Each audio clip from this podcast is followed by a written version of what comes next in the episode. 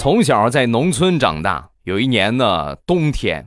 感冒发烧了，然后呢就去我们镇上唯一的一个医院啊，就是算是比较大的医院。虽然说呢，可能现在设备还不如就是城市的一个小诊所那个那个设备先进，那是唯一的一个大医院。然后就去到那儿，到那儿之后呢，哎呀，怎么回事啊？啊，感冒发烧了，先量量体温吧。我去的时候呢，拿了一个热水袋夹在我的嘎吱窝这个地方。然后他给我体温计呢，我也没怎么想，我就直接放到胳肢窝啊，放到腋下，然后就开始量。没一会儿到时间了啊，这护士过来收这体温计，拿到体温计的那一刻啊，就那个表情，我到现在我都忘不了，张着个大嘴，下巴都快掉下来了，冲着医生就大喊：“大夫快点儿，这个玩意儿不行了，温度计到底儿了都。”